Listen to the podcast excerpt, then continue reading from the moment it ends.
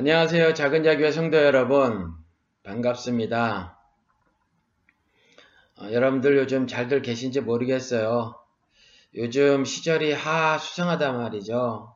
오늘만 해도 유럽에서 무슨 어, 투표가 있다죠.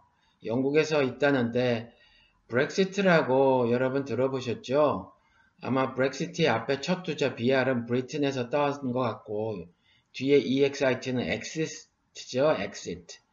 그러니까 아, 영국이 아, 유럽연합에서 탈퇴하자 뭐 이런 거 가지고 어, 국민투표를 한대요. 물론 이게 쉬운 일은 아닌 것 같아요. 스코틀랜드나 아일랜드 같은 경우는 만약에 그 어, 잉글랜드가 음, 유럽연합을 탈퇴하기로 결정을 내리면 자기들은 독립하겠다. 아일랜드는 모르지만 스코틀랜드는 독립하겠다.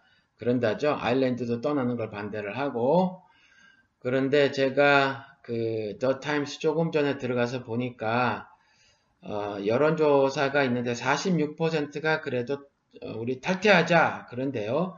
39%만이 남자 그러고 11%는 아직 아, 결정을 어, 내리지 못했다 이렇게 어, 여론조사를 발표를 했더라고요. 더 타임스에서. 아, 그런데 이 영국이 유럽연합을 탈퇴하느냐 마느냐 이게 우리하고도 또 문제가 있단 말이에요. 우리 같은 사람은 잘 모르지만 영국이 유럽연합을 탈퇴를 하게 되면 각국의 주요 통화에 영향을 미친다는 거죠. 특별히 기축통화라고 하는 미국의 달러에 또 영향을 미치고 어, 미국은 어, 마어마한 양의 채권을 발행을 하는 나라잖아요. 아무튼 이런 것들이 맞물리고 맞물려서 어, 잘은 모르지만 아무튼 전문가들 예상이 외환 투자자들이 한국에서 달러를 빼내갈 것이다 라는 거죠. 그러면 갑자기 외환 보유고가 확 줄어들면 어, 문제가 심각하죠. 우리는 IMF라는 걸 경험을 해봐서 안단 말이에요.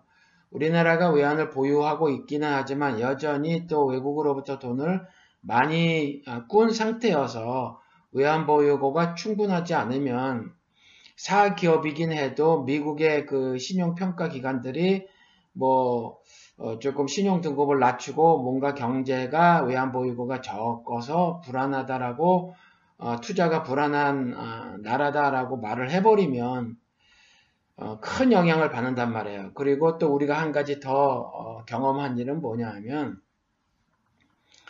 이대로족들이 있더라. 그랬을 경우 잘 먹고 잘 사는 사람들은 괜찮은데 중산층 그 다음에 어, 그 서민층들은 정말 어, 고통의 세월을 또 보내야 하더라라는 거죠. 어, 뭐 예를 들어서 성장 5% 하는데 물가가 10% 오르면 그게 뭐 성장이 아니잖아요. 근데 우리나라는 계속 그렇게 어, 뭐 성장한 것과 또 실질 성장 같은 것들을 자세하게 설명해서 방송을 통해서 말을 하지 않으니까 우리는 그저 시장에서 느끼는 체감 경기 뭐 이런 것들만 예민하지 않습니까?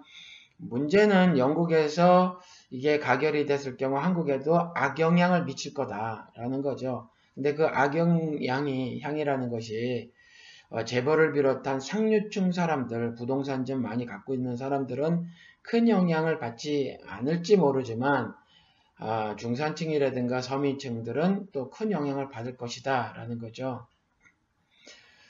아, 그런 차원에서 어, 영국 사람들이 어, 그냥 유럽연합을 탈퇴를 안 했으면 좋겠어요.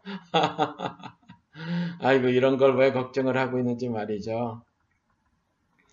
뭘 알아야 면정을 하죠. 이럴 때 어떻게 아, 스스로를 경제적으로 사회적으로 방어를 할 수 있는가 뭐 하도 지식과 정보가 폭발적으로 늘어난 세상에 살다 보니까 그런 시절에 살다 보니까 그냥 힘 있는 그러니까 자본가들 있잖아요. 경제적 힘이 있는 사람들이 조금만 어떤 결정을 내리고 하면 아, 우리 같은 서민들은 아, 또 중산층이라고 할지라도 너무 큰 영향을 받는데 좋은 영향은 좋단 말이에요. 그런데 너무 오랜 기간 동안에 좋은 영향은 없었어요. 그렇죠. 어, 전 세계적으로 호황이 1980년대 있었고 또 90년대 잠, 어, 잠깐 있었고 그 이후로 계속 안 좋았단 말이에요. 특별히 한국 같은 경우는 지난 몇 년 동안 어, 독재자들이 권력을 잡고 말이죠. 어, 나라의 세금을 어, 그러니까 자기들에게 주어진 권력을 가지고 그 권력을 사유화해서 어, 나라의 세금을 마음대로 어, 유용을 했단 말이에요. 그렇죠. 일종의 횡령과 배임을 한 거예요. 그리고 어, 뇌물을 받고 또 뭐 이런 일들을 벌였던 거죠. 그러다 보니까 점점 어, 다수 인민들의 삶은 퍽퍽해졌는데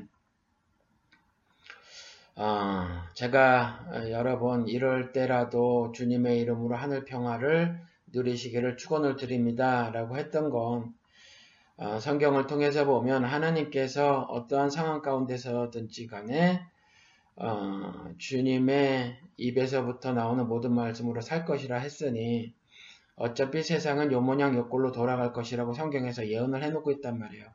이러한 가운데 우리가 육신은 흑암이라고 하는 세상에 결박되어져서 살고 있으니까 할 수 없이 세상의 법제도 장치에 순응하며 살 수밖에 없으니까 이런 가운데 우리가 어떻게 영혼의 평안을 누리며 살 것인가를 우리가 고민하고 말이죠. 성령 하나님의 의의 길로의 인도하심에 전폭적으로 순종하여서 그래서 아무리 악한 육신적 환경이라고 할지라도 이기고 또 이겨서 하늘 평화를 어, 누리는 삶을 살아야 하겠다라는 거죠. 그래서 어, 그런 말씀을 드렸던 겁니다.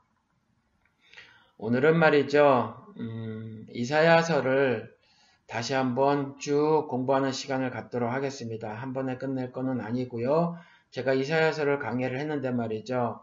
아무래도 짧게 하다 보니까 조금 미진한 점이 있다 그렇게 생각이 드는 거예요. 그래서 어, 제가 지난번에 음, 이사에서 66장을 본문으로 해서 말씀을 전했단 말이에요. 그러면 마지막 장을 했으니 어, 이사에서를 마치는 건데 제가 이사에서를 마치겠다 말씀을 드리지 않았잖아요. 제가 아무래도 뭔가 부족한 부분 그래서 전체적으로 이사에서가 무엇을 말씀하고 있는가를 아무래도 어, 전해야 되겠다 그런 시간을 가져야 되겠다 이렇게 생각을 해서 아, 마지막입니다. 라고 말씀을 안 드렸고요. 그래서 오늘 그런 아, 시간을 갖는 겁니다. 이사야서를 아, 전부 한번 되돌아보는 시간을 갖는 거죠.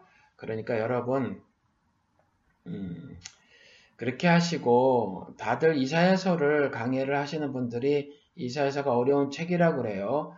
저도 신학교 다닐 때 어, 교수님께서 그렇게 말씀을 하셨거든요. 이사야서가 굉장히 어려운 책이고 어, 자기가 이분이 이제 신학 박사셨는데 어, 나름대로 신학을 어, 깊이 공부를 하신 분이죠.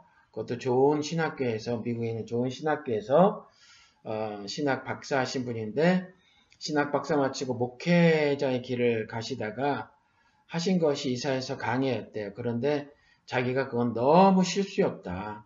어, 할 것이 아니었다. 나중에 한참 지나서 조금 더 더 성경을 깨달은 다음에 어, 했었어야 했다 이렇게 고백을 하시더라고요. 이사야서가 어, 저보다 훨씬 공부를 많이 하신 분이 어려운 책이다 이렇게 말씀을 하시는데 저 같은 경우는 그분처럼 아주 오랜 시간 동안 강의를 한 것도 아니고 짧게 짧게 해나왔단 말이에요. 그러니 얼마나 아, 여러분들과 함께 나눈 말씀들이 어, 우습겠어요.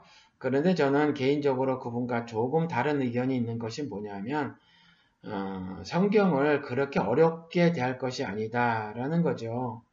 지금 한국 사람들이야 학벌들이 다 높지만 전 세계적으로 어디 그래요? 어, 예를 들어서 멕시코만 해도 독재자들이 정권을 강, 어, 찬탈해서 쭉 이렇게 독재를 해오고 있는데 거기는 뭐 어, 예를 들어서 중졸도 많고요. 또 국졸도 많아요. 초등학교밖에 공부를 안 한 사람들. 그리고 초등학교도 다 공부를 하지 않고 그저 2년, 3년밖에 다니지 않은 사람들도 꽤 많다라는 거죠. 그럼 이런 사람들에게 어, 신학을 박사까지 공부한 사람이 어려웠고 어려운 책이라고 느끼고 그래서 한참이나 지나서 어, 성경을 더 연구한 다음에 전했어야 한다라고 하면 어, 그런 분들이 전하는 이사야서는 이와 같이 음, 아무래도 그 학습적인 면에서 조금 딸리시는 분들은 어떻게 이해를 하겠어요. 그래서 좀 그분하고 조금 다른 생각이고 그래서 가능한 한, 아, 물론 가능한 한이 아니라 저는 그렇게밖에 이해가 안 되지는 거고, 그래서 그렇게 어, 성 이사야서를 통해서 하나님께서 저에게 깨닫게 해주신 부분을 여러분들과 함께 나눴다라는 거죠.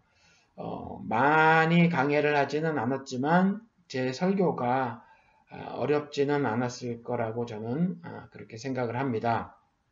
그런데 말씀드린 것처럼 어, 조금 어, 미진한 부분이 있어요. 그래서 제가 다시 음, 쭉 한번 돌아보는 시간을 가져야 되겠다 그렇게 생각을 하고 지금 그런 시간을 갖는 겁니다. 그러니까 여러분들 어, 이렇게 뭐 일단 구약이니까 역사적인 배경 이런 거 잘 모르시고 또 어떤 상징적인 표현 이런 거 잘 모르셔서 야 되게 어렵다 이렇게 생각이 드실지 모르는데 아, 그렇게 생각을 하지 마시고 말이죠.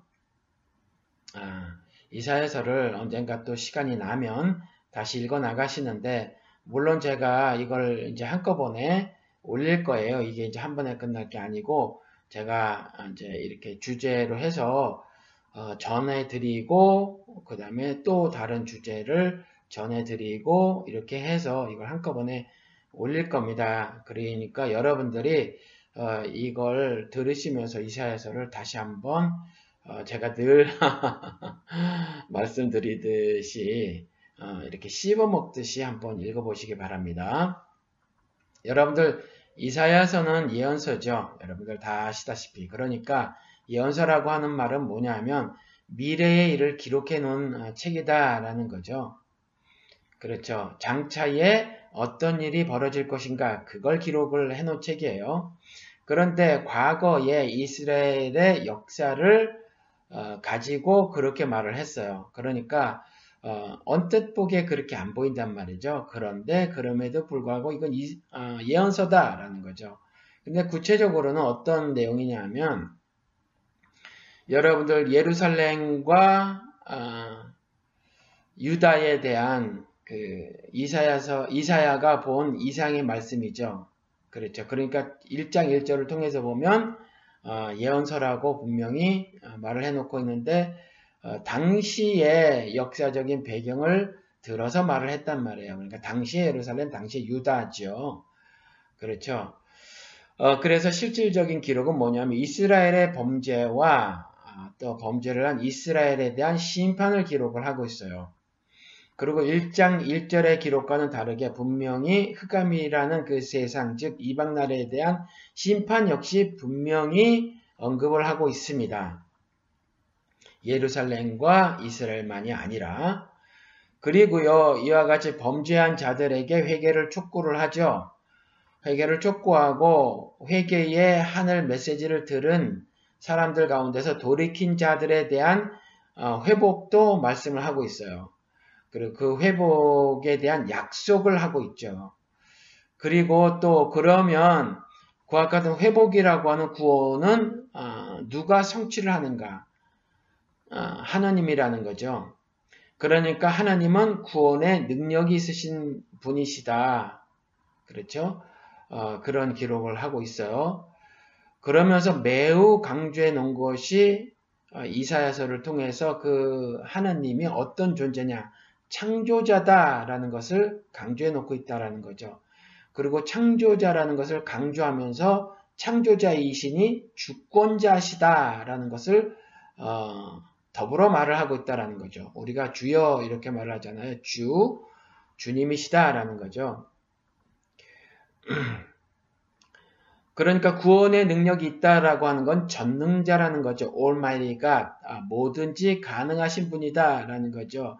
보이지 않는 아, 영인 그 사탄의 계계도 이미 간파하시고 어, 사람들의 힘보다 훨씬 강한 힘을 가지고 있는 어, 영적인 힘을 가지고 있는 그 사탄을 간단 없이 제압을 해버릴 수 있는 올마이리가 전능자시다라는 거죠. 그렇죠. 그리고 조금 전에 말씀드린 것처럼 한, 어, 하나님의 신이시니 아, 창조자신이 사람은 피조물이다 라는 것도 역시 말을 하고 있습니다. 여러분 제가 이사야서가 그 이사야가 비전을 본 거고 그래서 예언서다라고 이미 1장 1절에 말하고 있음에도 불구하고 구약 사건을 어, 가지고 어, 기록을 하고 있다라고 어, 말씀을 드렸죠. 그러니까 이사야가 본 그 미래의 일은 남유다와 예루살렘이 어떻게 될 것이다. 사실은 그런데 조금 더 나아가서 보면 그 흑암이라고 하는 그 세상의 미래는 어떻게 될 것이다 까지 기록을 하고 있고 또 어, 범죄한 자들 가운데서 돌이킨 자들에게는 또 어떠한 일이 있을 것이다 아, 라는 건데 이것이 구체적으로 어, 유다가 망하고 예루살렘이 멸망하고 말이죠. 미, 뭐 이런 기록을 담고 있단 말이에요. 그렇죠? 그리고 포로 시대 이야기와 뭐 이런 걸 담고 있어서 어, 사실은 이사야 선지자가 당대에 어, 살고 있었던 사람들에게 한 말이었다라는 거죠. 구체적으로. 그런데 여러분 우리가 2016년도를 살아가는 우리는 말이에요. 이와 같은 음, 그 예언서에서 역사적인 사건 있지 않습니까? 이걸 주목할 필요가 없어요, 여러분. 성경은요, 역사적인 사건을 주목하지 않아요, 여러분. 물론요, 역사적인 사건을 기록을 해놓은 건 아니지만, 모든 역사적인 사건이나 그 역사적인 사, 어, 사건에 등장하는 그 인물들 있지 않습니까? 그 인물들을 기록을 함에 있어서 철저하게 하늘 선미를 드러내기 위해서 샘플링해서 하나님이 그 중에서 몇 개를 픽업을 하셔서 자신의 하늘 메시지를 전달하시는데 그 역사적인 사건을 어, 사용을 하시고 이용을 하신 것에 불과하지 그 역사적인 사건 자체에 의미를 두고 있지는 않다라는 겁니다. 예를 들어서 말씀을 드리면 다니엘서 7장에 가서 보면 말이에요. 짐승이 나와요. 어, 짐승이 나오는데 그, 그 짐승이 애니멀이 아니라 비스트라고 번역을 하고 있어요. 영어 번역에는 그 네 마리의 짐승이 나오는데 비스트, 괴물이 나오죠. 어, 그 이걸 그림으로 그린 사람들이 실제로 그렇게 그리던데 사실은 뭐뭐 같다고 해서 그게 아니에요. 예를 들면 독수리 날개가, 날개를 가진 사자 같은 짐승 그랬는데 사자 같은 짐승이지 사자가 아니에요. 그런데 그 뭐 안식일 교회나 뭐 이런 데서 그림을 그려서 설명할 때 보면 또 어, 다른 그 어, 뭐 장로교나 이런데 그 목사님들이 이 다니엘서 강의하는 걸 유튜브에서 이럴 때 보면 말이에요. 한두 개를 본 적이 있는데 보니까 그림을 통해서 자세하게 설명을 하려고 그렇게 그렸는데 실질적으로 사자가 아니에요. 그렇죠. 어떤 영적인 어, 권세죠. 그렇죠. 모두 다. 어, 아비마기인 사탄의 어, 꼭두각시 노릇을 하는 어떤 실체예요. 그렇죠. 그러니까 실제로 세상 권세가 되기는 하지만 어떤 왕국이 되거나 보이지 않는 뭐 어, 뭐 자본과 같은 그 보이는 자본과 같은 악한 자본과 같은 어, 자들을 어, 사탄이 말이죠. 거기에 어, 악의 영을 투입을 해서 말이죠. 그렇게 악한 일을 하게 하는 새끼 마귀로 살게 하는 건데 어, 분명한 건 겉으로 드러나는 모습이 아니라 이것들이 모두 영적인 실체다라는 거죠. 그래서 독수리 날개를 갖은 사자 같은 짐승이라고 해서 사자 그림 위에 날개를 달아놓고 그것을 설명하면 아무래도 어, 그 임프레션이라고 하는 거 있잖아요. 인상이 음, 뭐 조금 동화스러울 수도 있고 그런 것 같아요. 그러니까 어, 물론 뭐 또 요즘에 한국 분들이야 말씀드린 것처럼 학벌이 어, 좋고 학습 능력이 뛰어나니까 그렇게 이해를 안 하시겠지만 제가 미리 말씀을 드리기는 이것은 모두 어, 영적인 세력을 말을 하고 있는 것이다. 물론 구체적인 실체를 들어서 사탄이 그와 같은 일을 하는 것이다. 라는 거죠. 그래서 비스트라고 해서 어떤 특정 짐승을 말을 하는 것은 결코 아니다. 요한계시록에 등장하는 것 역시 마찬가지고요. 그래서 독수리 날개를 가진 사자 같은 짐승, 그리고 갈배대 세대를 물고 있는 공과 같은 짐승, 그리고 날개 4개가 있는 표본과 같은 짐승, 그리고 무슨 짐승인지 모르지만 이 네 번째 나오는 짐승은 어마어마한 힘을 갖고 있어서 말이죠. 막 다 부시고 그래요. 그리고 뿔이 10개나 달렸고 힘이 아주 센 짐승이라고 기록을 하고 있죠. 그런데 이 짐승들이 당시에 다니엘서 에 나와 나, 그 시절에 그 시대에 말이죠. 어, 중군동의 제국 네 나라를 말을 하고 있다라는 거죠. 그래서 약간 다른 의견을 제시하는 분들이 있지만 전통적인 시각은 그 그리고 저는 미래주의자로 예언서를 읽는데 성경 전체를 미래주의자 아, 미래주의적 시각으로 계시록을 읽고 어, 계시록 시각은 계시록을 읽는 시각은 성경 전체를 읽는 시각이어서 어, 저는 미래주의적으로 읽어요. 그런데 미래주의자들 역시 이와 같은 시각을 가지고 있어요. 어떤 시각이냐 하면 독수리 날개를 가진 사자 같은 짐승은 바벨론이다 이렇게 말을 하고 갈빗대 세대를 물고 있는 공과 같은 짐승은 메데 페르샤다 메데 바사 이렇게 말을 하고 어, 개정개혁 뭐 이런 데서는 바사라고 돼 있죠. 이게 페르샤예요.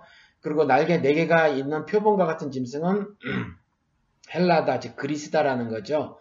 그리고 무슨 짐승인지 모르지만 뿔이 10개나 달렸고 힘이 아주 센 짐승은 로마라는 거예요. 그래서 어, 당시에 그 중군동을 지배하고 있었던 이네 개의 제국을 말을 하고 있다라는 거죠. 근데 따지고 보면 뭐 어, 메대하고 바사는 또 두 개의 다른 나라라고 볼 수 있어서 정확하게는 어, 내 나라라고 볼 수가 없죠. 그런데 제가 이 말씀을 왜 드리냐면 여기서 가장 중요한 중군동의 제국에 빠져버렸어요. 물론 한 나라는 이, 아, 아프리카에 있는 나라지만 어느 나라죠? 이집트. 이스라엘에게 절대적 이스라엘 역사를 어, 기술함에 있어서 빼면 안 되는 이집트가 있단 말이에요. 그리고 또 하나가 어디 있죠? 북왕국 이스라엘을 멸망시킨 아수르가 있단 말이에요. 근데 이집트는 시대가 다르니까 뺐다고 치더라도 그런데요, 어, 사실은 시대가 다를 것도 없어요. 이집트가 여전히 이 네 나라가 중군동의 패권을 차지하고 있었을 때 여전히 이집트도 어, 그 중군동에 절대적 영향을 미치는 한 제국이었다라는 거죠. 그래서 사실은 뺄 것도 없기는 없어요. 그리고 북왕국 이스라엘을 직접적으로 멸망시킨 아수르도 빠졌다라는 거죠.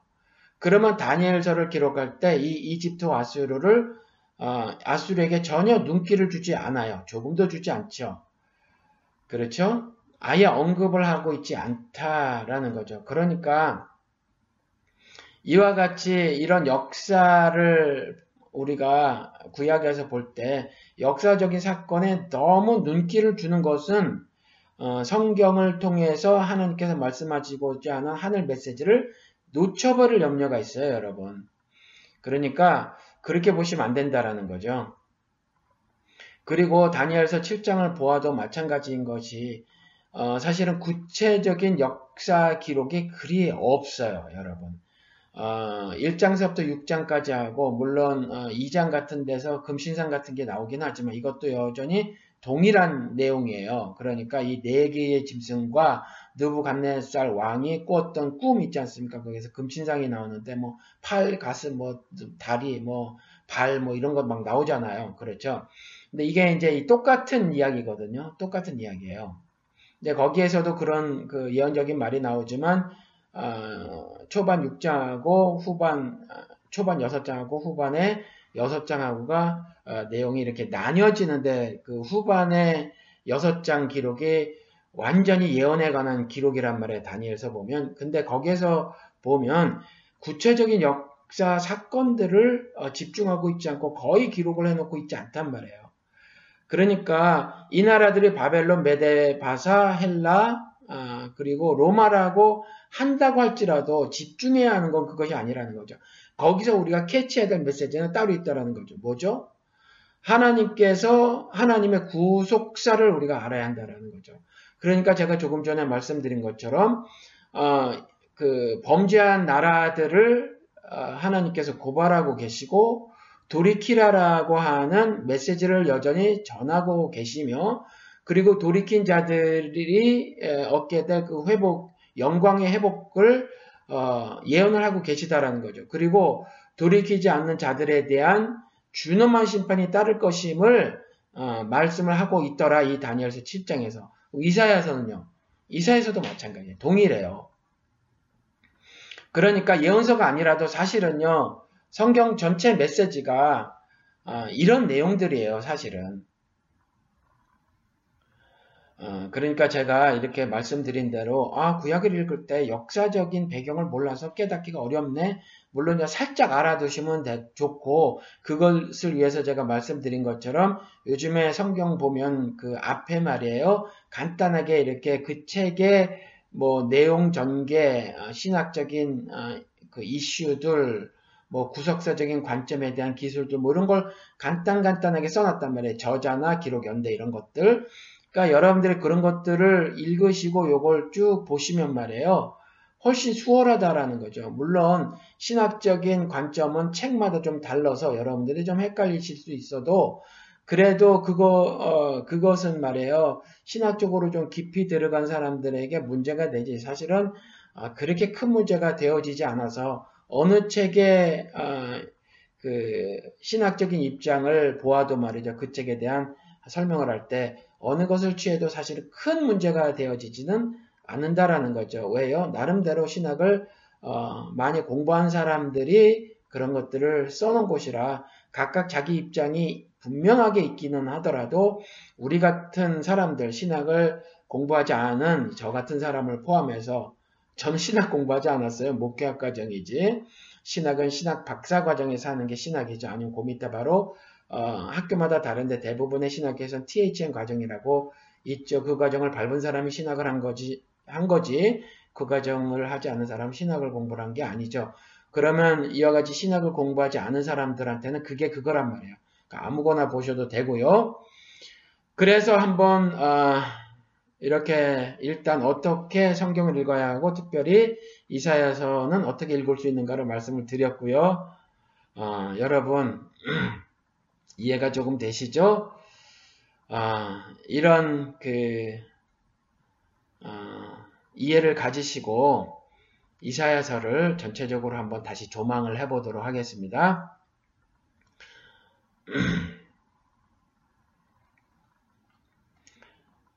어, 다시 한번 어, 중요하니까 말씀을 드리면 1장 1절에 보면 1장 1절을 읽어드려 볼게요. 제가 이것은 아모스의 아들 이사야가 유다 왕 우시아와 요단과 아하스와 히스기야 시대에 유다와 예루살렘에 대하여 본 이상이다.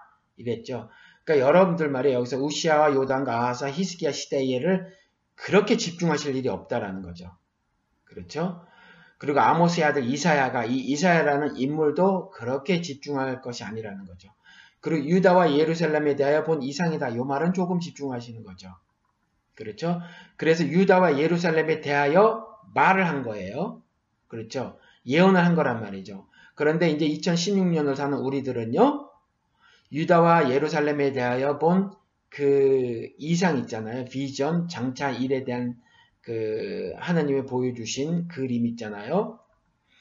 어, 그걸 갖다가 우리는 어떻게 이해를 해야 되냐면, 어, 우리는 영적인, 영적으로 흑암의, 흑암이라고 하는 그 세상에 살고 있는 어, 하나님의 백성인 우리, 나 이렇게 생각을 하시고 이사야서를 읽으시면 된단 말이에요. 그래서 어, 사실은 어, 유다와 또 예루살렘에게 전해진 말이 뭐냐면 너희들이 하나님 앞에서 범죄를 저질렀으며 그런 범죄를 저지른 너희들은 심, 어, 너희들에게 심판이 분명히 임할 것이고 그 다음에 돌이킨 자들에게는 구원이 임할 것이며 그리고 구원을 가져다 줄 자, 아, 분은 어, 하늘 하나님이시다라는 말인데 이게 유다에게 한 말이나 아, 유다나 예루살렘에게 한 말이나 2016년에 사는 우리들에게 한 말이나 사실은 동일하다라는 거죠. 그러니까 성경은 1세기의 이스라엘 사람들을 위해서 쓰여진 책이 결코 아니에요. 그렇죠. 그렇게 보시는 분들이 있죠. 그렇죠. 역사 비평에 매몰되지신 분들이 그렇게 보는 거죠. 그래서 이 책은 1세기의 유대인들을 위해서 쓰여진 책이다라고 하는데 결코 그렇지 않다라는 거죠. 결코 그렇지 않고 이것이 성경은 10세기에 사는 사람들, 20세기에 사는 사람들에게도 전해진 책이다. 하나님께서 그들을 향해서도 이와 같은 어, 메시지를 전해 주시는 거다라는 거죠. 어, 이런 이해를 가지고 이제 보는데 첫째 시간은 오늘은요. 어, 하나님에 대해서 공부를 해보도록 하겠습니다. 하나님에 대해서 그러니까 이사야서는요 하나님 앞에서 어, 범죄를 저질렀다라고 하나님께서 지적을 하시고 범죄를 저지른 사람들이 하나님의 백성이라고 하는 예루살렘과 유다 그리고 그것뿐만이 아니라 흑암이라고 하는 세상 사람들 즉 이방 나라라고 하는 이방 나라 사람들과 그 다음에 그들에게 돌이켰을 경우 어, 영광의 회복을 시켜주겠다 구원에 이르게 하겠다라고 하면서 어, 하고 그 다음에 구원자는 누구시냐 창조자이신 바로 하나님이시다 라는 이야기를 이사야서가 하고 있다고 말씀을 드렸죠. 그 중에서 오늘은 하나님에 관해서만 여러분들에게 말씀을 드리도록 하겠다라는 겁니다. 하나님이 성경에는 창조자라고 기록이 되어져 있어요. 창조자 45장 18절 여러분들 제가 이렇게 말씀을 드리면 찾아보시기 바랍니다. 45장 18절이에요. 읽어드리겠습니다. 하늘을 창조하신 주 어, 땅을 창조하시고 조성하신 하나님, 땅을 견고하게 하신 분이 말씀하신다. 그분은 땅을 혼돈 상태로 창조하신 것이 아니라 사람이 살 수 있게 만드신 분이다. 나는 주다. 나밖에 다른 신은 없다.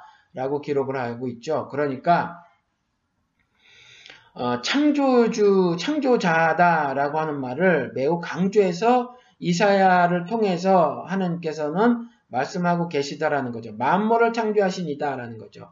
그런데 여기 45장 18절에서 보니까 하늘을 창조하신 주다 이렇게 말해 놓고 있죠. 그러니까 창조하신 분은 주권자시라는 거죠. 왜요? 모든 만물을 어, 만드신 분이니까.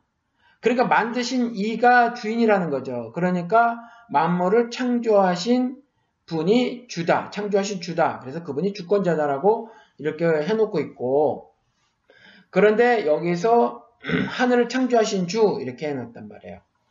그러면서 나는 주다 나밖에 다른 신은 없다. 이걸 매우 강조하고 있는데 우리가 이걸 명심해야 해요. 하나님 외에 다른 신은 없습니다.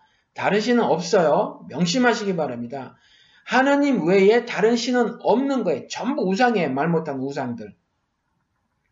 그런데 여기서 하나님 하늘을 창조하신 주 다음에 땅을 창조하시고 조성하신 하나님 땅을 견고하게 하신 분이 말씀하신다. 그분은 땅을 혼돈 상태로 창조하신 것이 아니라 사람이 살 수 있게 만드신 분이다가 가로 안에 쳐져 있어요. 어떤 성경을 보니까 이렇게 성경의 가로 안에 쳐진 건 뭐냐면 어느 중요 사본에는 기록이 안 되어 있다라는 거거든요. 그래서 이것을 가지고는 어, 신학자들이 합의를 보고 있는 것이 뭐냐면 교리 삼지 않아요. 그거 그것을 가지고는 교리를 만드는데 가로 안에 있는 어, 문장을 가지고는 구절을 가지고는 어, 교리를 세우는데 사용하지 않는다라는 거죠.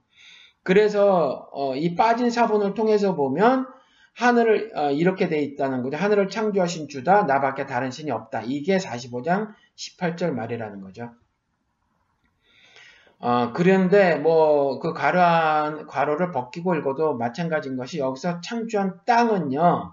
어떤 땅이냐 하면 일장 아, 창세기에 있는 어, 그 땅이 혼돈하고 공한 것이 아니라 어, 이후에 보기에 좋은 땅, 즉 어, 어, 에덴이라고 하는 낙원이라는 땅, 그리고 가나안 어, 땅 이걸 말을 하고 있는 거란 말이에요. 그래서 어, 그 하늘을 창조하신 그분이 땅을 혼돈 상태로 창조하신 것이 아니라 사람 즉 생명이 살 수 있게 만드신 만드셨다 이렇게 기록을 하고 있으니까 사실은 괄호를 벗겨서 다 읽어도 메시지가 아, 하늘 메시지가 조금도 모순되지 않지요. 이렇게 창조자라는 거예요. 그런데 우리가 창조 그러면 물질 창조만 너무 생각을 한단 말이에요. 그런데 제가 성경은 윤리책이라고 제가 몇 번 말씀을 드렸죠. 특별히 제가 한국에 갔었을 때 우리 모임 때 제가 그것을 매우 강조해서 말씀을 드렸단 말이에요. 그래서 창세기 1장부터 3장 15절까지 내용도 윤리적으로 제가 풀어서 강해를 했고 그것을 성경 공부란에 올려놓았단 말이에요. 그러니까 여러분들이 어, 시간을 만드셔서 그것도 가서 들어보시기 바랍니다. 그래서 창조의 윤리적인 측면, 물리적 어, 그 물질 창조는 뭐 깊이 생각할 것도 없잖아요. 그냥 그건 믿음으로 고백을 하는 거지. 창조나 진화냐 이거 따질 거 없다라는 거죠. 어, 그냥 만약에 진화에서 주장하는 어떤 부분들이 어, 어떤 부분들에 대해서 하나님께서 그걸 그렇게 하셨다라는 그 신학적인 이론이 있단 말이에요. 어, 생명체의 변화에 대해서 하나님께서 그걸 그렇게 어, 되도록 자연 질서, 하늘 질서를 부어 주셨다 라고 이해하면 사실은 충돌될 것이 없다라는 거예요. 어, 다만 만약에 누가 이렇게 주장한다면 어, 세포가 아, 객체수가 늘어나는 거 그럴 수는 있어도 세포 스스로가 어, 하등세포에서 고등세포로 변한다. 그래서 어, 그와 같이 하등동물에서 고등생물로의 어, 진화가 아, 과학이다라고 말하면 그건 우리가 수용할 수 없어요. 왜냐하면 하나님께서 창세기를 통해서 보니까 그냥 각 짐승들은 그냥 그대로 만들었고 사람은 그렇게 만들으셨어요. 그리고 여지까지 과학에서 말이에요. 세포가 어, 하등 세포가 스스로 고등 세포로 어, 어, 이렇게 변해진 예가 하나도 없어요. 그리고 100년이 좀 넘는데 파스테르라는 그 과학자가 그렇게 될 수 없음을 증명을 했다라는 거죠. 그런데 증명을 했다고 말을 해도 짧은 시간에 실험을 한 것이어서 여전히 그것을 인정할 수 없다라고 말씀하시는 분들이 계세요. 그래도 할 수 없죠. 왜냐하면 창조도 증명을 할 수 있는 것이 아니니까 과학적으로. 그래서 창조 이란이라고 말을 하죠. 이걸 오랫동안 뭐 지켜봐야 하잖아요. 그러니까 어, 여전히 아, 이건 믿음으로 우리가 이해를 하는 거죠. 히브리서 말씀대로. 그리고 그것을 어, 사실로 믿는 거예요. 아무튼 이제 물질 창조에 대해서는 어, 이렇게 뭐 이해가 어, 불편한 게 없단 말이에요. 그런데 윤리적인 부분에 있어서는 우리가 조금 더, 더 어, 구체적으로 공부를 해야 할 필요가 있다라는 겁니다. 그래서 창조의 윤리적인 측면이 있음을 우리가 공부를 해보도록 하겠습니다. 그러니까 창조는요, 하나님께서 창조를 통해서 하나님의 영광을 나타내요. 물론 물질 창조를 통해서도 마찬가지지만 사람을 만드시고는 자신의 모습과 형상을 담게 하셨다라는 거죠. 그래서 그런 사람을 통해서 자신의 영광을 나타내는 거죠. 자신의 신적 도덕성이라고 하는 하늘의 이거 있지 않습니까? 그러니까 의와 공의로 나 어, 공의라고 하는데 그게 그거긴 하더라도 쓰여질 때가 좀 다르죠. 그래서 영어로는 righteousness와 justice로 나눠진단 말이에요.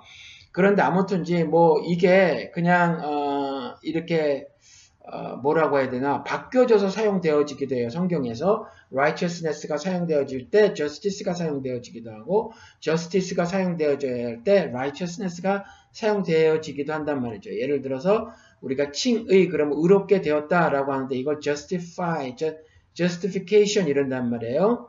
음, 하나님의 어, 의 righteousness 그것을 받은 사람이 아니라 하나님의 공의로운 자가 되었다 이렇게 이제 말을 하는 거죠.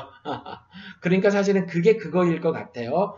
우리가 그걸 어, 인간들이 언어로 이렇게 나눠놓고 있는데 아무튼지 의와 공의로 나눠놓고 있어요. 그래서 음, 조금 더 흠이 없는 어, 그런 윤리적 존재 어, 이시죠. 하나님께서 그런 분이 자신의 창조를 통해서 창조를 하시고 그, 그 피조 세계가 어, 어떤 문제가 발생하지 않고 잘 운행되어지도록 어, 부, 질서를 부어 놓으셨단 말이에요. 그래서 그 질서대로 운영되는 어, 운행되는 자연 자연은 어, 떤 트러블이 없단 말이에요. 어떤 문제가 발생되지 않아서 의로운 질서라 제가 스스로 그렇게 말을 하고 있고 또 어, 어, 범죄하, 범죄하였으며 하나님의 영광에 이르지 못하더니라고 하는 로마서 3장 말씀대로 사실은 의, 의 이퀄 영광이란 말이에요. 그렇죠?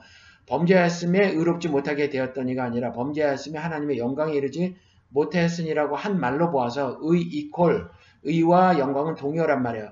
그래서 하나님께서 어, 물질 세계를 창조하시고도 거기에 자신의 어, 영광, 어, 의로운 질서를 부어놓으심으로 자신이 영광 아, 임을 영광체심을 나타냈는데 그래서 그 물질 세계 창조를 통해서 하나님께서는 자신의 영광을 나타내신 거죠. 그런데 특별히 사람을 창조하시고는 창조의 보석이라고 하는 사람을 창조하시고는 자신의 모습과 형상을 닮게 하셨다. 그래서 생명 living soul로 만들으셨다라는 거죠. 그리고 그 living soul을 문학적으로 어떨 때는 구약이든 신약이든 신이다라고 표현을 하고 있고 그래서 우리들에게 어떤 권세를 주셨냐고요? 세상에 주셨다고요. 세상에서 어, 풀고 매는 권세도 주셨고 천사까지라도 우리가 젖지, 판단, 심판, 재판할 수 있는 권세까지 주셨다라고 말씀을 하고 있다라는 거죠. 초월적 존재로서의 신은 아니지만 윤리적 존재로서 하나님과 같은 모습이더라라는 거예요. 그래서 내가 완전하니 너희들도 완전해야 하고 내가 거룩하니 너희들도 거룩해야 한다라고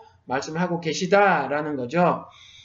이사에서 43장 7절 가보시겠습니다.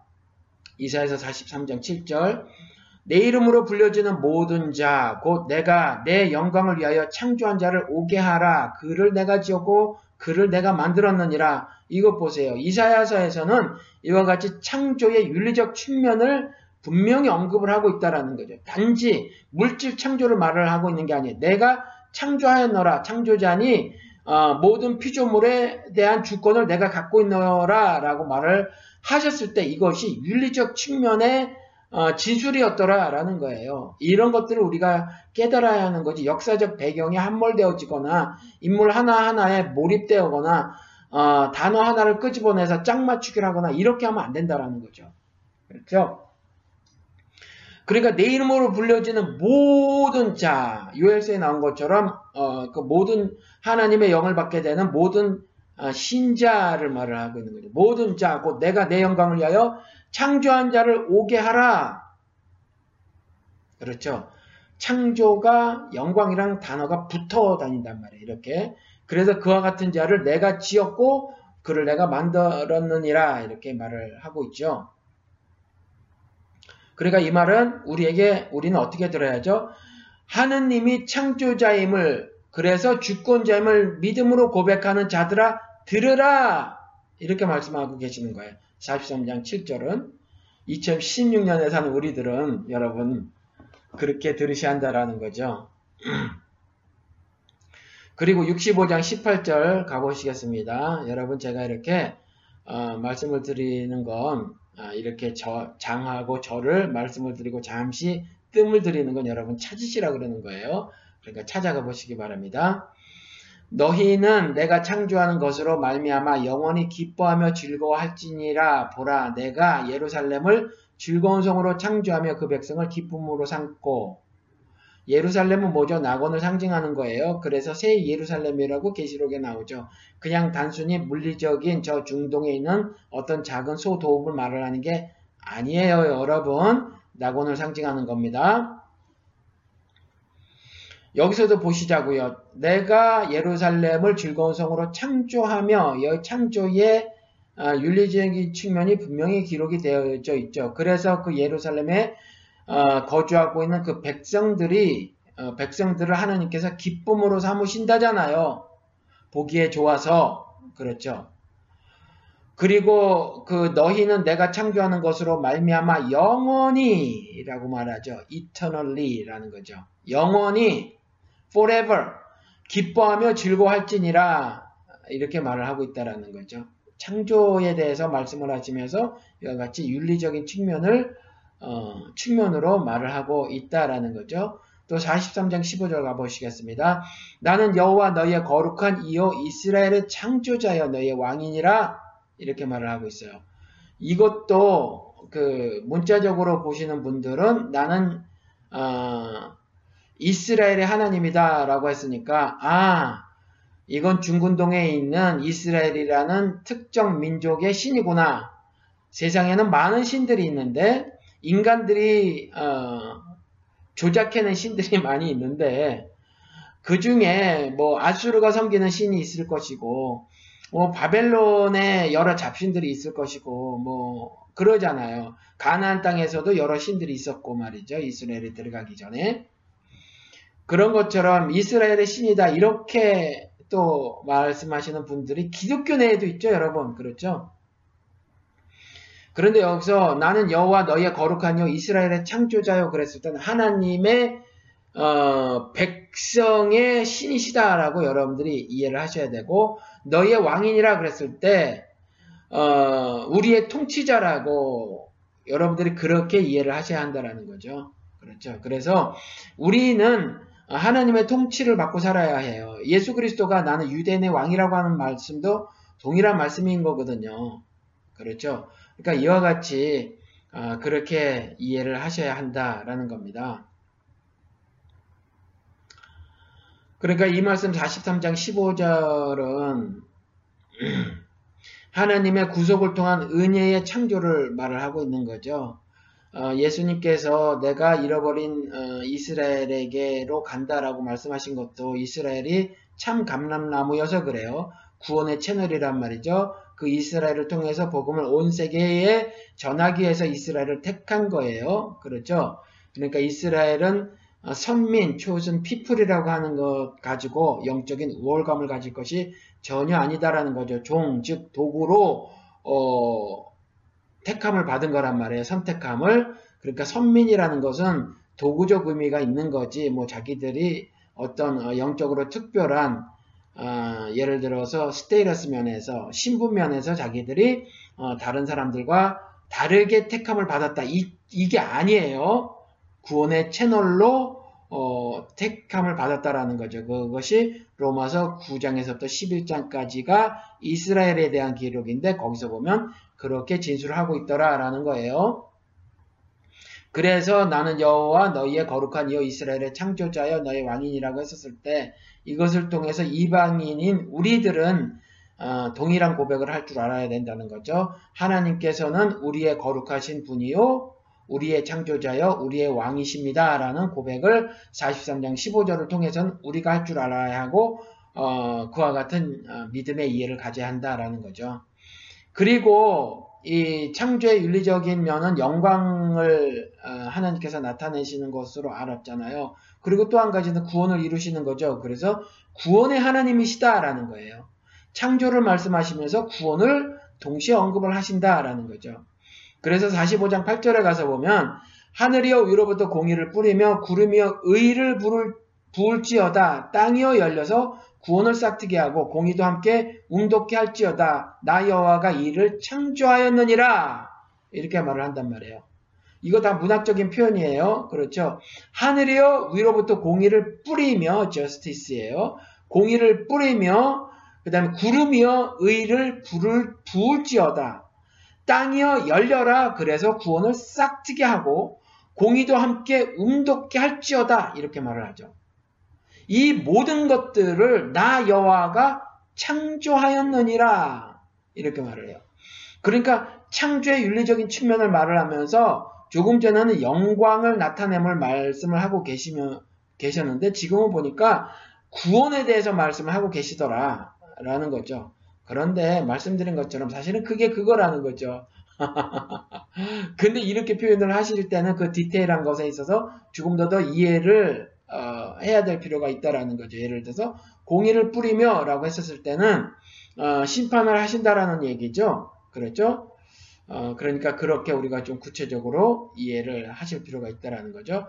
그리고 43장 1절에 가서 보면 야곱아 너를 창조하신 여호와께서 지금 말씀하시느니라 이스라엘아 너를 지으신 이가 말씀하시느니라 너는 두려워하지 말라 내가 너를 구속하였고 내가 너를 지명하여 불렀나니 너는 내 것이라 이렇게 말을 해놓고 있죠. 그러니까 야곱아 너를 창조하신 여호와께서 이렇게 말씀하시죠. 야곱이 뭐예요? 약속의 후손. 그러니까 어, 이스라엘 사람들이 예수 예수님과 함께 논쟁을 벌일 때에 자기네들이 자유자라고 하죠. 뭐 때문에 아브라함의 후손이기 때문에 아브라함이 자유자였잖아요. 그렇죠. 그렇기 때문에 아브라함이 우리의 조상 아브라함이 우리의 아버지 아브라함이 자유자였으므로 자유자인 아버지를 어, 아버지의 어, 아들인 후손이 우리들은 당연히 자유자지 우리가 노예겠습니까? 라는 거죠. 그랬을 때 예수님께서 이 아브라함의 후손은 이 돌들로도 할, 만들 수 있다라고 말씀하시죠. 그래서 어, 그림자여 모형이었던 그 구약의 그 자유자와 노예 개념이 뭔 줄 알아? 어, 그 종은 바로 죄의 종을 어, 말하고 있었던 거야 라고 예수님께서 요한복음을 통해서 말씀하고 계시죠. 그때 말씀하신 것이 뭐냐 하면 이 야곱이란 말이에요. 야곱이 뭐냐 하면 약속의 후손이란 말이에요. 그래서 진짜 죄의 종이 아닌 하나님의 백성은 야곱의 후손이다라는 거죠.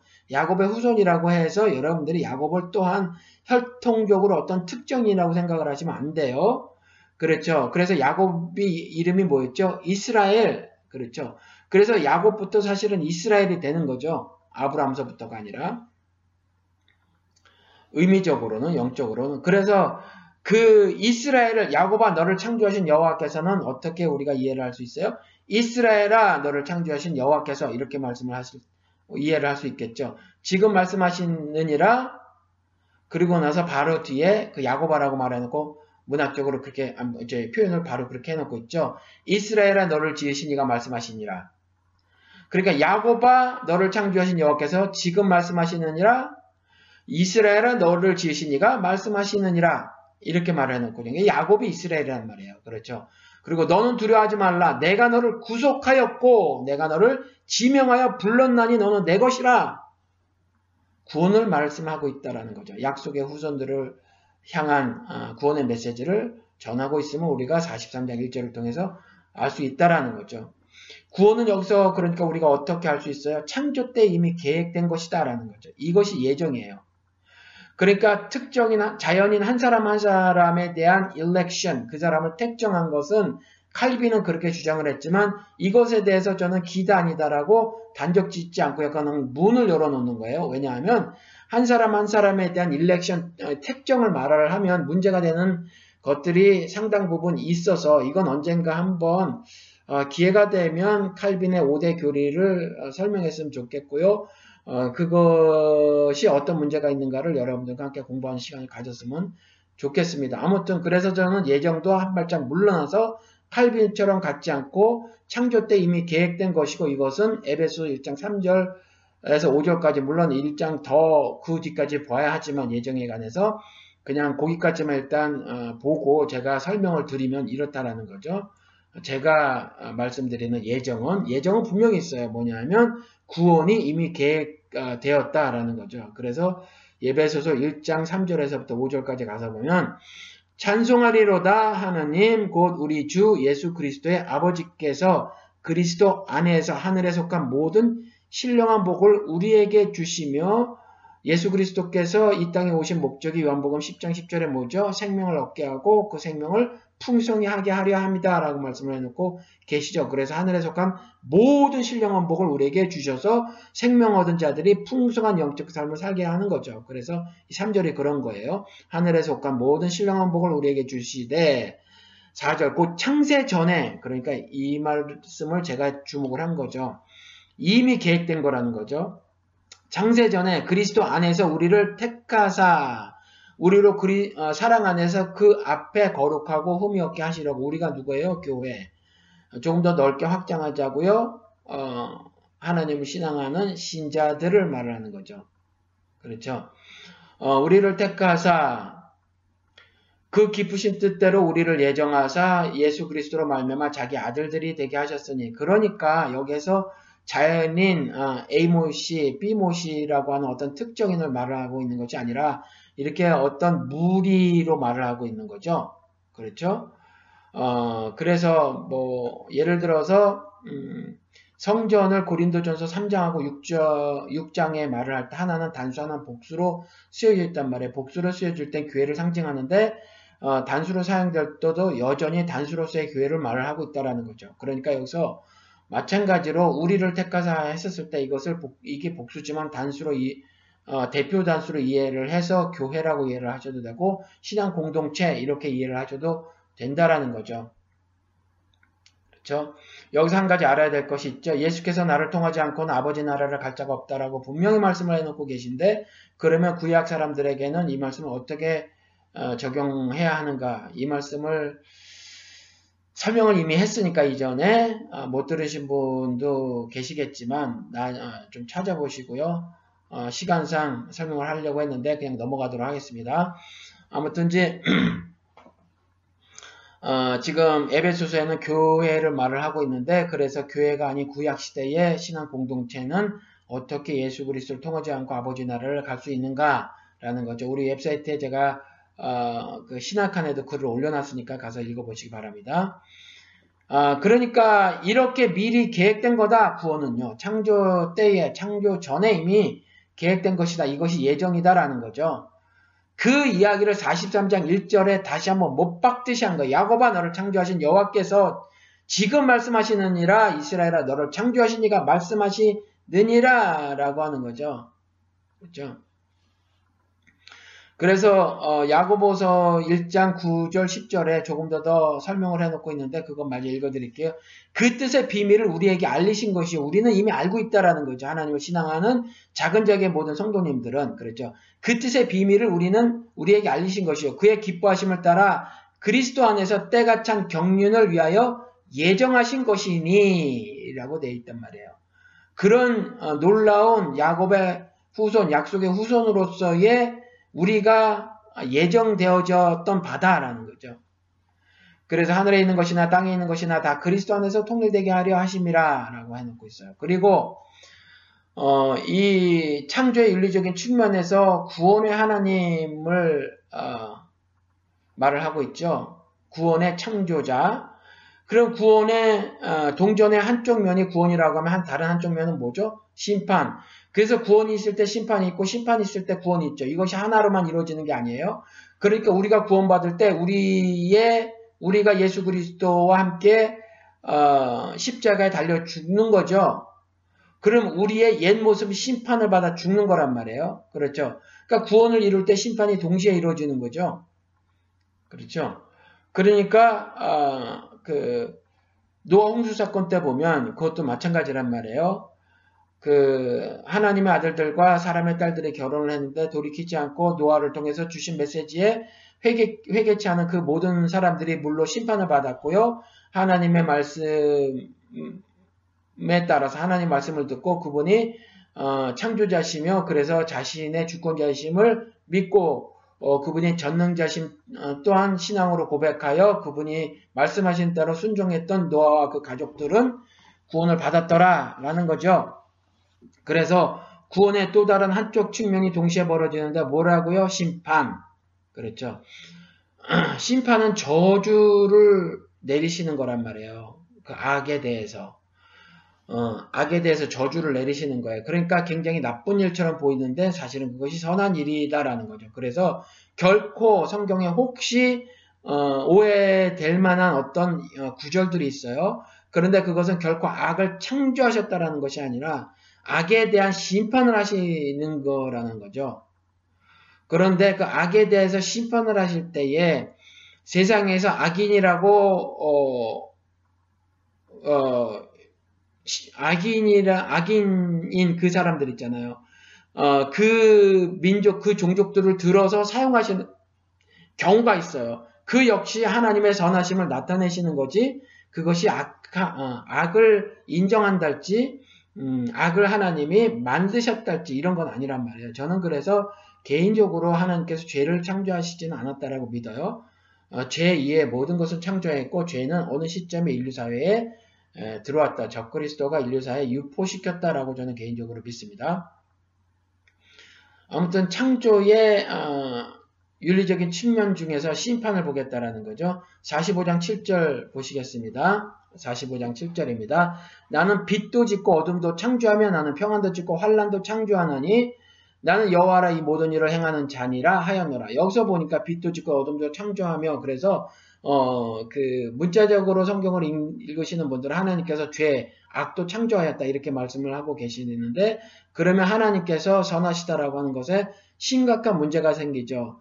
어, 신학도 인문학이어서 버벌라이징 하는 거란 말이에요. 말로 어떻게 조직화, 원리화를 시키는 어, 학문이 학문인데 신학도 그러면 어, 악을 창조하였다고 했었을 때그 어, 하나님이 선하시다, 절대 선이시다라는 부분을 어, 언어로 조직화하고 원리화 시켜낼 수가 없어요. 그거 그렇게 definition을 만들거나 terminology를 세울 수가 없다라는 거죠. 그리고 이 45장 7절에 가서 보아도 이 모든 일을 행하는 자니라 이렇게 말씀을 하고 계시잖아요. 그래서 사실은 짓는 일을 행하는 자니라라고 이렇게 어, 받아지지만 사실은 정확하게 이것을 앞뒤 구절을 읽어보고 또 그 역사의 진행자로 보시면 그 이걸 문학적으로 이해를 해야 되지 이걸 문자적으로 이해를 해서는 안 된다라는 거죠. 그래서 주관자다 라고 이해를 하셔야 된다는 거죠. 그래서 아수르를 들어서 이스라엘을 멸망케 하고 바벨론을 들어서 남유다를 멸망케 했다라는 거죠. 어, 이와 같은 말씀을 하고 계시는 거지, 그, 어, 이스라엘을 악하게 함, 아, 그, 그, 저기, 뭐야. 어, 북왕국 이스라엘로 하여금 죄를 짓게 만들고 남아, 남왕국 어, 유다로 하여금 범죄케 하였으며 또한 악한 세력인 아수르와 바벨론을 사용하시어 어, 그들을 악하게 만드시어 악한 세력의 악한 어, 범죄를 저지른 그 북왕국 이스라엘과 남왕국 유다를 벌하셨다. 이렇게 해석을 하시면 안 된다라는 거죠. 그렇죠? 이렇게 해석을 하시면 안 돼요. 악을 창조하셨다는 것이 아니라 이와 같이 심판을 하신다라는 거죠. 그리고 54장 16절에 가서 보면 보라 숯불을 불어서 자기가 쓸만한 연장을 제조하는 장인도 내가 창조하였고 그러니까 만물을 창조하신 분이라는 거죠. 파괴하며 진멸하는 자도 내가 창조하였은즉 이렇게 말씀하고 계시죠. 그러니까 사실은 적그리스도의 유혹에 따라서 성경 창세기를 보면 어그 어, 떨어지는 거죠. 죄를 짓게 되는 거예요. 그 어, 미혹의 영이 사탄의 꼬임에 넘어가서 하지 말라 하나님께서 결코 하지 말라 그랬는데 하나님의 통치를 거부하고 사탄의 미혹에 넘어간 그 사람들이란 말이야. 그 사람 역시 내가 창조하였다라고 말을 하는 거예요. 그러니까 45장 7절도 어, 이제 이해가 되시죠? 어둠도 환란도 창조하였다라고 하는 거. 여기서 어둠은 어느 성경은 악이라고 번역을 하고 있어요.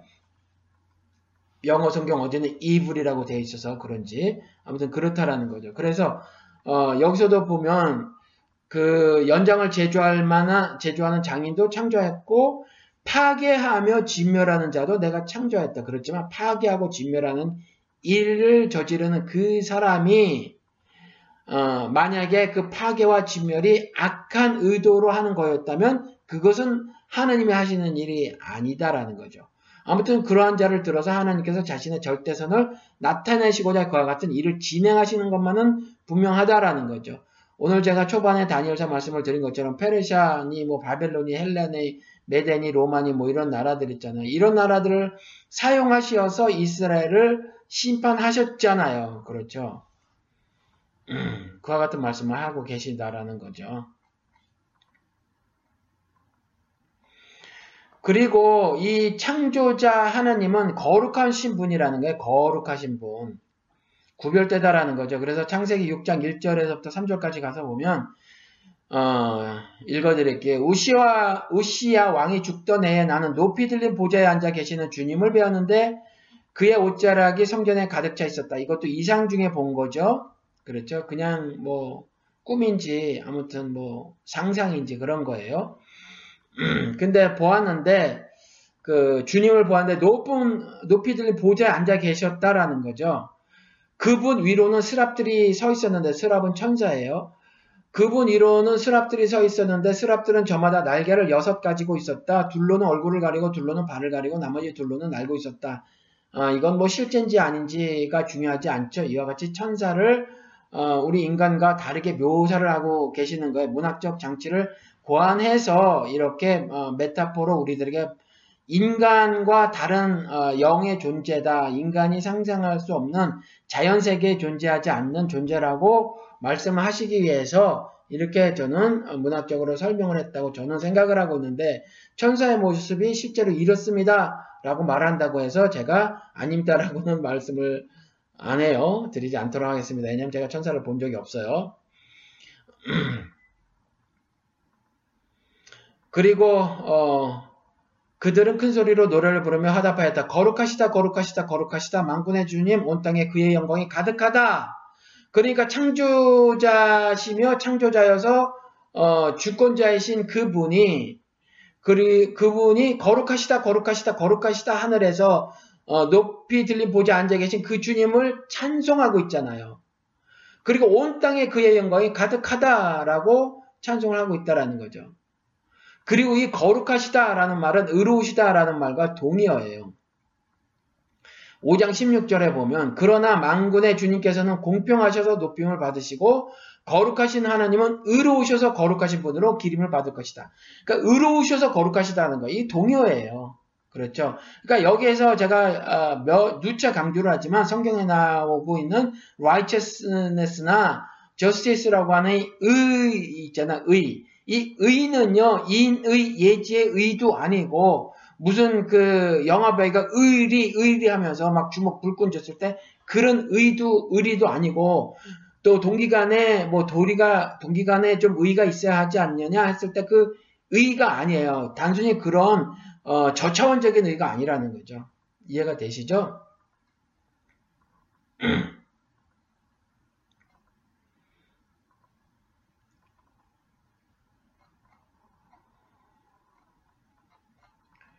그리고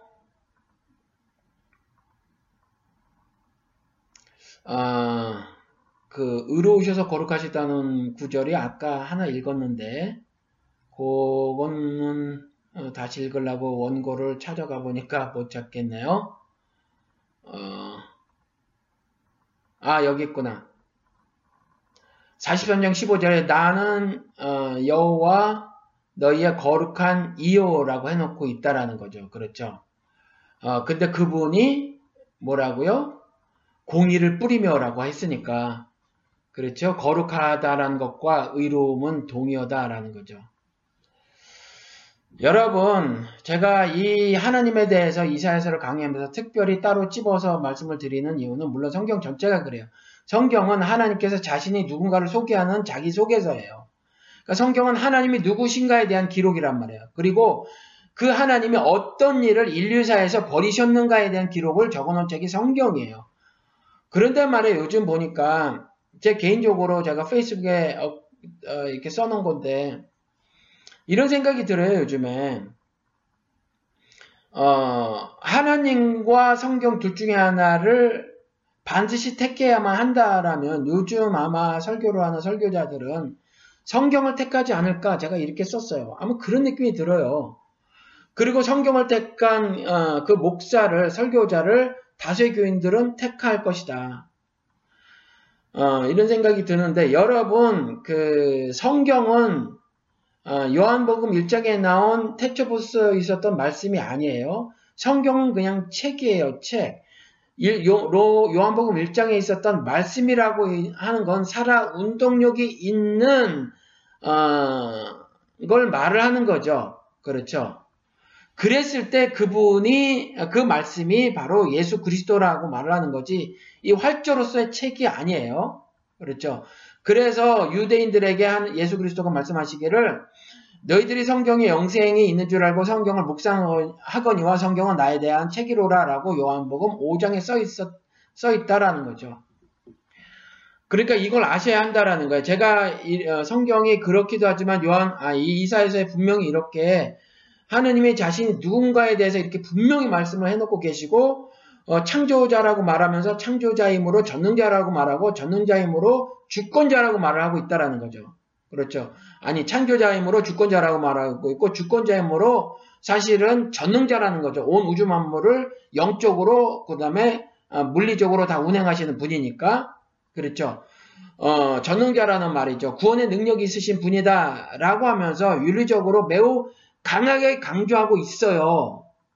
그러니까 물질 세계 창조자로만 말씀을 하고 있는 게 아니라 오히려 이와 같이 윤리적인 측면은 매우 강조를 하고 있는데 이유는 당연하죠. 왜요? 이 말씀이 인간들에게 하시는 거니까. 사람에게 하시는 말씀이니까. 그런데 가끔의 어, 제가 가끔 들어가서 다른 사람들의 가르침을 보면 하나님이 어떤 컨셉이나 관념 정도인 것처럼 보인다는 말이에요. 그래서 제가 그 질문을 해보면 하나님을 아버지라고 느껴본 적이 있냐 그랬을 때 전부 노라는 대답들이 돌아오더라. 여러분들은 어떠세요? 하나님이 아버지라고 느껴지신 적이 있나요? 여러분들이 스스로에게 질문하시고 스스로에게 답을 해보시기 바랍니다. 여러분들 지난 아, 신앙생활이라는 걸 해오시면서 이것에 대해서 어, 피부로 느껴지는 물론 피부라고 해서 내 살갗은 아니겠죠. 어, 그렇지만 아무튼 내 삶을 통해서 경험되어지는 하나님이 어, 없으셨다라면 그 말이 그 말인 거예요. 제 피부로 느껴졌다라고 문학적으로 표현한 것이. 그러니까 여러분들 삶 가운데서 하나님의 역사가 하나님의 은혜가 경험되어진 것이 없다라면 여전히 하나님은 여러분들 여러분들한테는 어떤 컨셉이나 관념 정도에 그치는 거란 말이에요. 그렇죠? 그래서 여러분들께 다시 한번 이 말씀을 드리는 겁니다. 하나님은 살아 운동력이 있으시다니까요. 예수 그리스도가 여러분들과 어떻게 교제를 나눠요? 말씀으로 교제를 나누시는 거예요. 육신이 말씀이 육신이 되셨다고 하잖아요. 예수 그리스도가 원래 말씀이시다라니까요. 태초부터 계신. 그러니까 어, 하나님과 그 인격적인 교제를 나눈다라고 하는 것은 하나님께서 하신 말씀이 내게 살아 어, 살아 운동력이 있는 거죠. 예를 들어서 제가 이전에도 한번 이렇게 설명을 드렸는데 어, 린아이가 한국은 어, 여기는 그렇게 하지 않는데 뭐 6살짜리도 유치원을 혼자 가고 그러는 경우도 있는 것 같아요. 요즘엔 뭐 버스들이 다 태우고 왔다 갔다 하는 것 같긴 하지만 아무튼 걸어 다니는 아이들이 있는데 어, 막 걸어가는데 아이가 딴 생각을 하고 걸어간단 말이에요. 그러다 보니까 한국은 좀 길이 좁고 하는데 굉장히 위험한 장면들이 좀 연출되기도 해요. 음, 뭐, 추록 같은 것들이 아이들 그 놀이터 근처까지 막 가고 막 그러는 일도 있고, 골목까지 다 들어가니까 말이에요. 그렇죠. 아이들이 노는 골목까지 다 차들이 주차돼 있고 그러니까 위험할 수 있어요. 그런데, 어, 정신을 똑바로 차리고 걸어가야 하는데, 그냥 주변을 돌아보거나, 뭐, 아니면 지나가다가 길거리에 있는 어떤 음식점들, 음식들 있잖아요. 예를 들면 문방구에서 파는 뭐 만두 같은 거 냄새가 나서 거기를 쳐다본다지 하다가 위험한 지경에 있거, 어, 처해질 수 있거든요. 아니면 맨홀 뚜껑이 열려져 있어요. 그 안에서 누가 공사를 하는 바람에. 그런데 딴청하고 가다 보면 위험에 빠질 수가 있잖아요. 그런 일이 가끔 뉴스에 나오기도 하고. 그런데 그 부모님들이 꼭 아이를 내보낼 때 이런 말을 한단 말이에요. 뭐라고 말을 하냐면 얘 어, 학교 갈 때 조심해 조심해 이렇게 말을 하죠. 근데 이 아이가 가다가 어 그 맨홀 앞에서 그 딴청을 가다가 맨홀 앞에서 갑자기 맨홀을 발견하고 움츠었어요. 깜짝 놀랐죠. 그래서 맨홀을 돌아서 가고 학교에 도착할 때까지 부모님이 말씀하신 것을 떠올려요. 아, 조심해서 가야 되겠구나. 그렇죠. 이랬을 때는 조심해서 가야 되겠다라고 하는 것이 그냥 어떤 문장이 아니에요. 이때는 이 말이 부모라는 거죠. 아버지고 어머니라는 거죠. 이렇게 교제를 나누는 거예요. 하나님과는 인격적인 교제라고 하는 것이 하나님의 말씀이 여러분 삶에 살아 운동력이 있어야 되는 거예요. 특별히 어때야 하는, 하냐 하면 우리 피조물들은 연약해서 죄를 짓는다니까요. 하나님께서 justify 칭의 어, 법적으로 의롭다 칭해 주셨다고 하더라도 여전히 어, 이미와 아직 concept이잖아요. 우리는 이미 거룩하지만 아직 거룩하지 않아서 바울과 같이 죄를 진다니까요. 왜요? 육신을 입고 있으니까. 육신은 연약하니까. 죄를 져요. 죄를 지니까 죄 있는 곳에 은혜가 넘치더라 그랬잖아요. 언제 하나님과 인격적인 교제를 나누냐 하면 우리가 죄를 고백할 때, 죄를 돌이킬 때예요. 그때 하나님과 인격적인 교제를 나눈다니까요. 하나님께서 부어주신 은혜를 어, 누리는 거예요. 제가 요즘에 상담을 하고 있는데 계속해서 상담을 하고 있어요. 상담을 하고 있는데 회개에 대해서 제가 이렇게 말씀을 드렸어요. 이분이 물어보시는 거예요. 이렇게 물어보시더라고요. 회개를 하셨답니다. 지난 10년 동안 기도를 어, 열심히 하셨고 회개를 하셨는데 회개를 했음에도 불구하고 회개를 했으면 하나님께서 용서를 해주셨을 거고 그러면 자신에게 죄 용서 받은 사람의 기쁨이 넘쳐야 할 텐데 하나도 안 기쁘더라. 그러면 제가 회개를 안 한 것입니까? 물어오시더라고요. 그래서 제가 네 회개를 하지 않은 것입니다. 말씀을 드렸어요. 골방에 들어가서 저 교회 들어가서 새벽 재단 쌓아가면서 여러분들이 10년을 회개 기도한다고 해도 여러분들 그 원망 들을 만한 그 형제에게 직접 가서 화목하지 않고 그냥 재물을 드리고 그 앞에서 아무리 회개해도 그건 회개가 아니에요, 여러분. 그 회개가 아니에요. 직접 그 당사자에게, 즉, 우리가 우리에게 죄 지은 죄를 용서해줘야 천복께서 우리의 죄를 용서해 주신다니까요. 여러분, 여러분 아내가 여, 어, 만약에 팔, 팔구를 잘못하고 여러분들이 하나를 잘못했어요. 다툼이 벌어지다가. 그런데 만약에 남편 되시는 분이 아내에게 먼저 사과 말을 하고 그를 안아줬다고 쳐요. 그런데 금세 어, 풀어지지 않고 말이에요. 그 아내가 어, 토라졌단 말이에요. 그런데 계속해서 아, 남편 되는 사람이 이렇게 안아주고 품어줬다고 쳐요. 용서를 먼저 빌고. 그랬을 때 아내가, 어, 뭐, 이제 돌아선단 말이에요. 그래서 다시 화목하게 됐어요. 그러면 기쁘잖아요. 이게 회개고요. 용서함 받은 거라니까요. 실질적으로 하나님께 회개는 이렇게 했을 때 하늘 기쁨이 내게 넘친다니까요. 그렇죠. 그런데 우리에게는 세상 윤리가 아닌 그거보다 차원이 높은 하늘 윤리를 갖고 살으라 목사만이 아니라 모든 자신의 백성들에게 목사가 평신다라고 불리는 사람들보다 더 높은 차원의 도덕성을 가져라라고 성경은 요구한 적이 없어요. 여러분 그 평신도라고 하는 분들은 요구를 할지 모르지만 성경은요 동일하게 자신의 백성에게 하, 세상 윤리 정도가 아닌 하늘 윤리 한 차원 높은 한 차원 정도가 아니죠. 하늘 윤리로 차원이 아예 다른 다른 그와 같은 윤리를 가지시기를 원하거든요. 그런데 그렇게 못 살아가잖아요. 그렇죠? 그렇게 못 살아간단 말이에요. 하나님을 완전히 신뢰하지 못하고 살아가는 것 역시 죄라고 했는데 그렇게 못 살아가는 경우가 많이 있잖아요. 그런 것들에 대한 그런 불신앙을 내놓고 고백하고 회개했을 경우 그게 구체적인 삶을 통해서 나타나는 거거든요. 그렇죠? 구체적인 삶을 통해서 나타나는 건데 그걸 못했을 경우 재물 사용에 있어서 특히 못한 못하는 거잖아요. 아나니아 삽비라 부부처럼 재물 사용에 있어서 그걸 못한단 말이에요. 그랬을 경우 그걸 구체적으로 회개를 하시는 거죠. 구체적으로 회개를 하셨을 때 하느님께서 죄를 용서해 주시고 하늘 기쁨을 주시는 거라 그런 말이에요. 그런 것들을 통해서 하나님과 인격적인 교제를 나누시고 하나님과 인격적인 교제를 나누심으로 아, 나누심을 통해서 하나님이 그저 컨셉이나 관념이 아님을 알 수 있단 말이에요. 그래서 하나님의 창조자시고 창조자심으로 피조물들에 대한 주권을 갖고 계시는 주권자시고 온 피조물들을 운행하시는 영적으로 물질적으로 운행하시는 그분이시, 그분이시니까 전능자시다라는 거죠. 이 어, 창조자시며 동의어인 주권자시며 동의어인 전능자이심을 여러분들이 매일의 삶에서 어, 경험하시고 동행하심으로 하나님과 동행하심으로 경험하시고 평안하시기를 주님의 이름으로 축원을 드립니다.